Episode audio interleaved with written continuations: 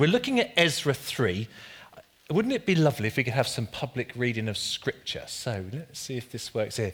If you've got a Bible, maybe four readers, somebody could read verse 1 to verse 3, somebody could read 4 to 6, somebody 7 to 9, somebody 10 to 13.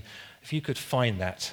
Um, now, McDonald's and Oliver's, I've got something here for you, for you to do, and maybe, maybe Seema would like to do something as well. Um, so if I, if I, maybe one of you could come and get them here. You need, you need some of the stickers here, and you need one of those, and then some pens there and some colouring things. So maybe Ian, you could just, if I could deal, you, yeah, thank you. So we are in our journey of Ezra, and wouldn't it be good just to hear uh, the verses from Ezra chapter 3? So do we have a reader? Just stick your hand up who, who could do, chap, um, not chapter 1, verse 1 to verse 3. Somebody happy to read that? For like a, okay, Jill, and then four to six. Okay, sold. Uh, seven to nine. Catherine, and 10 to 13. Nobody, nobody. Tarina, okay, so maybe just stand up and read it out nice and. We can all uh, follow on. So this is Ezra chapter 3. Take it away, Jill. Great. Thank you, readers. Just good to hear, isn't it? The public reading of Scripture together. You know, when we were looking at what to do coming through uh, lockdown, we really did feel that Ezra had a lot of things to say. And a few weeks ago, when I did the introduction, kind of touched on a few areas and just want to highlight some of those things very briefly this morning. Um, now, as you know, I'm not a great football follower, but apparently there's a big thing at the moment called the Euros. Yeah, you might have, you might have come across it. But I was very intrigued when um, Scotland played England at Wembley and all the Scots came down on the train. And, and there they were marching through London in their kilts and squirting fairy liquid in the fountains. Uh, and the, the, the thing about football, apparently, so I'm told, is that people like to unite around their team. You know, and there's like this real sense of, yeah, this is our team. And so, you know, oh, I'll give a little cheer for England. I say to my kids, is, um, is, uh, is Gazza playing? Or Kevin Keegan? Is he, is he playing? Dad. They go, mm. it's just one of those dad jokes. They don't even laugh anymore.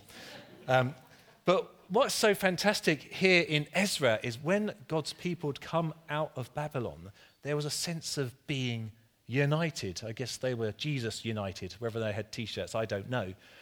But there's a, something about when God's people are united together, it's really, really powerful. when football fans are united, that's powerful. And there's just that sense of this is our team. And I think in this season where we're at, it's time for us to just say, hey, remember, church, this is our team.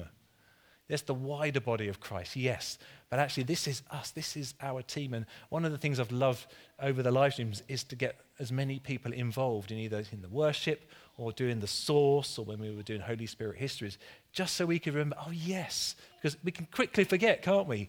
Because uh, our world's kind of shrunk. But this is our team. And here, God's people were united. And Psalm 133 tells us these beautiful verse how good and pleasant it is when God's people live together in unity. For there the Lord bestows a blessing, even life evermore. So when we get unity, we get the blessing of God. And obviously, the negative of that, the opposite, is when there isn't unity, we don't get the blessing of God. So we want to be about togetherness. That doesn't mean we are all the same. We are one but not the same, as a particular band I like say. But being united is important. And that's what we see here um, in God's people. So, what do they do? They rebuild the altar. As I said uh, a few weeks ago, the altar, um, that structure, is where sacrifices took place. It represents something being consecrated to God. Um, altars in the Old Testament, particularly, were built to commemorate something. It was a, a place of worship, but often it was a very significant moment for that individual. And that's what they could do first. They couldn't start on the temple straight away, but they could quickly rebuild the altar. And there's a kind of artist's impression of what they may have looked like. Just think through some of your Old Testament, and if we were live on stream, I'd be asking a question, and Lobbit and Wimby would be the first to get the right answer, wouldn't they? They are pretty, they are pretty hot there. Um, but think of Abraham and Isaac, uh, Jacob, Gideon, David, they all made altars. And I love this quote which says, An altar represents a genuine desire of the person to give themselves wholly to the Lord because of his work in them to memorialize that work. Can't say that word very well. And um, a little bit later on, in, in a few minutes, we're going to have a moment just to think about what is God saying to us. And I guess we could call it an altar moment. We'll come on to that in a little bit. But I think the thing about an altar is it signifies a bit of a landmark. And I'm sure in ancient Israel, if you walked round, you would have seen these piles of stones. Think, well, what was that significant for that person? And an altar often can be a time of remembering to move forward, but also a point of leaving. You think of um, Gideon, when God called Gideon, he was ploughing the field.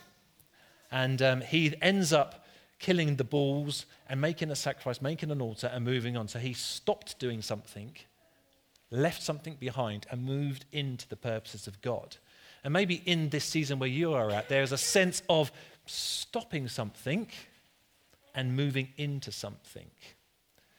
And the moving into something might be that God, I don't know what it is for you individually, but I think for us as a church, that's what we're wrestling with, isn't it? What does it look like as we move forward as a church? And you know what? We are not alone in that. All churches are asking the, the same questions. I'm sure there will be some things that we will, will remain, and are things we might adjust. You might even notice the adjustment in this room. You keen ones, have you noticed the adjustment? It's been painted. You might be able to smell it as well. And so thank you, Sarah, for organising it. I know you didn't do it, but it doesn't look great. So there might be some things that, that change, but there might be some things that we continue. The other thing, if you look in um, verse 3, despite their fear of the peoples around them, they built the altar on its foundations. I love the humanity here in the text. It actually records that there was that they were fearful. It kind of says, yes, they were doing what God had called them to do, yet because of the people around them, they were a little bit nervous. They were fearful. They were kind of apprehensive. So they had to have a sense of bold faith. You know, at that particular moment in history, you know, Israel had not worshipped there for over 50 years.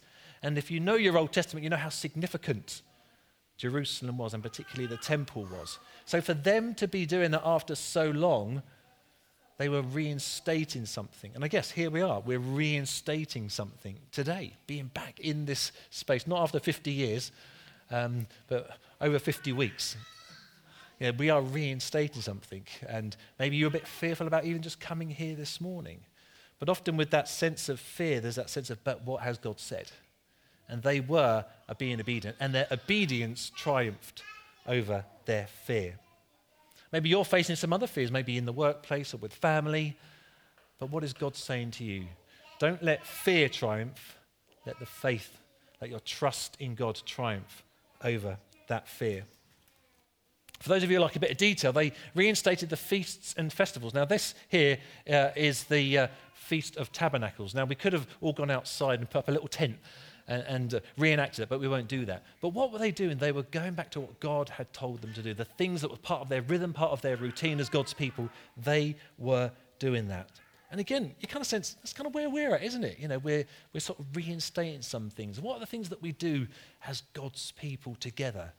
Oh, yes, there are certain things we'll do. Part of our rhythm is being here on a Sunday, isn't it? Part of our rhythm is, is praying together, reading scriptures together, um, uh, worshipping together. And at that moment, I just want to say thank you to Jill for maintaining the prayer online. You know, you've just honored us and, and kept that going. It's one of the things we do as God's people. What are the things maybe for you? You might think, oh, yeah, I've forgotten to do that, or I've slipped up doing that, or yeah, I've done other things. But what's God saying to you in this season? Then it says two years passed, and then they started on the temple. Again, what's the detail there? Why two years? What, what happened? Did it take them two years just to do the altar? What was God doing in them in that particular time before Zerubbabel said, Right, come on, we need to start doing it? Sometimes God will bring about um, or his person to say, Right, now's the time to be doing it. And then they started to do it, and you get this beautiful sense again, this, this real reality of joy that they were coming back to being who God wants them to be. But some of the older people were upset. There was, they were, it says there was sadness. Maybe some of them remembered the former temple, the great temple that Solomon built. So you've got this mix of emotion going on joy and sadness. And I think that's kind of where we're at, isn't it? You know, as Christians, we are encouraged to weep with those who weep and uh, have joy with those who have joy. But even in this season, you know, some of us are going through really good times and it's excellent, it's all good. But some of us are going through difficult times. So to maintain our unity, we've just got to understand and be mindful of where people are at. But here they were. They had regathered and they were rebuilding. Now, I said let us have an altar moment. So, this is what I'd like us to do. Here are some bits of paper. And it says, Come to, your, come to the altar. And it says, For the fire. Fire burns, doesn't it? There might be some things this morning that God wants to just deal with in your life, and that you say, Lord, I want to put it on the altar. I don't want it anymore. I want, to, I want you to deal with it. So that's for the fire to be burnt. The second thing is a stone to keep. What is something that God might be doing in you that you just want to hang on to at the moment um, in this season of your life? Something that maybe God wants to deal with that you don't want to be doing, but, but what's a stone? Maybe a foundation or something new He wants to put in you. And I just put the quote on there as well. So if you are willing, then I'd love you to just come and take a bit of paper and write on that. Just take a moment, or maybe take it away. Um, and then we're going to have communion. Oh, hang on to that one. We'll have communion together. And uh, Sarah, you're able to kind of, how are we going to do it people stay seated? Is that how we're going to do it? Okay, why don't you bring the, the bread out? Um, so let's just be sort of aware and sensitive of one another. So don't all rush up, but when you're ready, just come up and take a piece of paper. Maybe you're a bit of a reflector, you know, be a bit, you might feel under pressure to do it now. That, that's fine. Maybe it's something you just want to take away and, and, and think about. Um, but it's kind of, if we're in this moment, what is God saying to you in this season? For the fire, what's, what's the stone? And then once you've done that for about five minutes, whatever, we will take communion together and then we'll draw things into a close. Okay, so please feel free. I'll step away from the lectern. and then if you want to come and grab a piece of paper, and if you want to write something down, then do that as well. And then after that, we'll go to communion. Okay, thank you.